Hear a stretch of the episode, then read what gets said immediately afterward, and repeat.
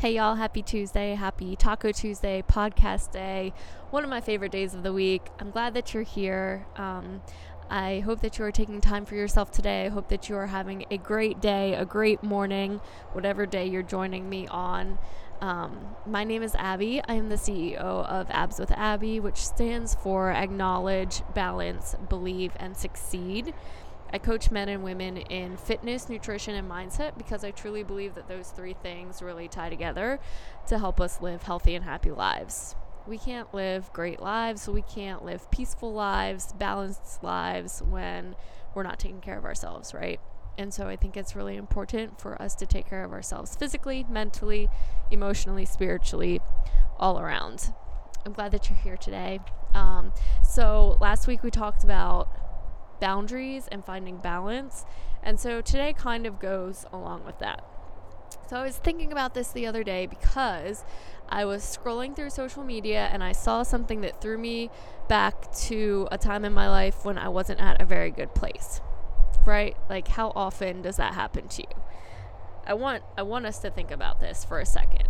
How often are you scrolling through social media and see something that throws you back to your past? How often do you see someone or run into someone who reminds you of a memory or who reminds you of your past? How often do you eat something or taste something that maybe reminds you of home or reminds you of your past? How often do you smell something that reminds you of a very distinct memory from the past? How often do you hear a song or a phrase that just throws you back to a time in your life. Like this happens a lot, right? Our memories are they run deep. They run really deep. Our sense of memory is freaking amazing. Like it is amazing how much our brains remember, how much um, how many memories are triggered by a sense of sight, of smell, of sound, of taste. Like all of our senses r- are connected to our memories our our memory or yeah our sen- our sense of memory is amazing and that can be a blessing or a curse right? So um, i think it's really important for us to be able to put up boundaries around our memories around our mindset. And memories can be beautiful. Like some memories are amazing right? I have a bunch of beautiful memories. The day i got married um, the day I walked away from the corporate work world, the day I graduated from college after years of work. Um, beautiful talks with friends, beach trips, vacations, time spent with my amazing husband. Like all of these are such good memories, and I cherish my memories, and memories can be such a good thing, y'all. But I'm talking more about the bad memories, right? Because we all have those too a crappy relationship, family struggles, the day my grandpa died. We all have bad memories, right? And so I would assume that the same is true for you. I would assume that you have really great memories, and I would assume that you have really bad memories. And sometimes those really bad memories can throw us back to a point in our life where maybe we weren't at a good place. Maybe we were, we were engaging in really unhealthy habits. Maybe we were in a really unhealthy relationship. Maybe um, we weren't confident or happy with our life, or maybe we were struggling a lot with depression or anxiety. What do you do when something triggers a really bad memory? And I want to clarify really fast I'm not talking about past traumas that you haven't worked through and healed from and that you still need to address. And that's one hard thing about really bad memories. Sometimes we have to do a lot of hard work to get past the uh, the implications they have in our lives, right? Like sometimes we have really deep rooted traumas that we need to work through in order to be able to move past them. And so that's not what I'm talking about here. I'm talking about those bad memories that you've already worked through and um, don't really cause much issue in your life right now, but they do cause issues if you just focus on them and let your mind get totally consumed by them when they come up, right? That's what I'm talking about here.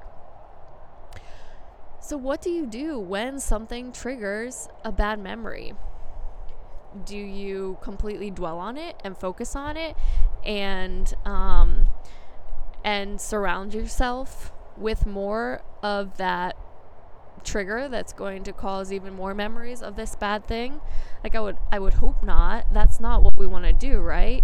We want to remind ourselves of where we're at in life of the truth of who we are of how far we've come we want to look back at the past and when those bad memories come up instead of dwelling on them we want to remember oh my gosh that's where i was but i'm so grateful that i'm here now right like we want to turn that in our mind from a negative to a positive. Like, yes, that was a really bad memory, a really bad time in my life. I was not at a good spot, but I'm here now. What I don't want us to do is to be completely focused on it and to dwell on it. So I catch myself doing this sometimes. We're all guilty of it, especially with social media. If we are scrolling through our feeds and we come up on something that reminds us of our past, normally it's people from our past, right? Then we like start to stalk every single person that is associated with that memory, with that group of people. And um, we like spend an hour on social media scrolling through people's feeds that like we're not even really connected to anymore but it brought up this memory of a time in my life and now like I'm just going to surround myself with these people, right? Like please tell me I'm not the only one. We do this. That is not what we should be doing when bad memories come up. And so I think that it's really important, especially ugh, especially with social media if something causes a trigger in your mind to a really bad memory, it does not mean that that person is bad. It does not mean that um, everyone from that period in your period in your life were bad people. Like that is not what it means. But if it causes an unhealthy response in yourself, I would say that you can probably defriend them or you can unfollow them or however you feel best suited but you don't need their stuff popping up in your feed all the time. You are allowed to set boundaries around what you see, what comes into your mind, what you consume. You are allowed to set boundaries. Because the other thing that happens when we start to dwell on a bad memory, I mean, it's just a crappy feeling overall, right? Like all around, just crappy feeling. If, you know, I'm all of a sudden thrown back to when I was in this shitty relationship and my life felt like a freaking mess and I was really unhappy and I was struggling with depression and I was anxious and all these different things. That's just not a feeling that we want to have.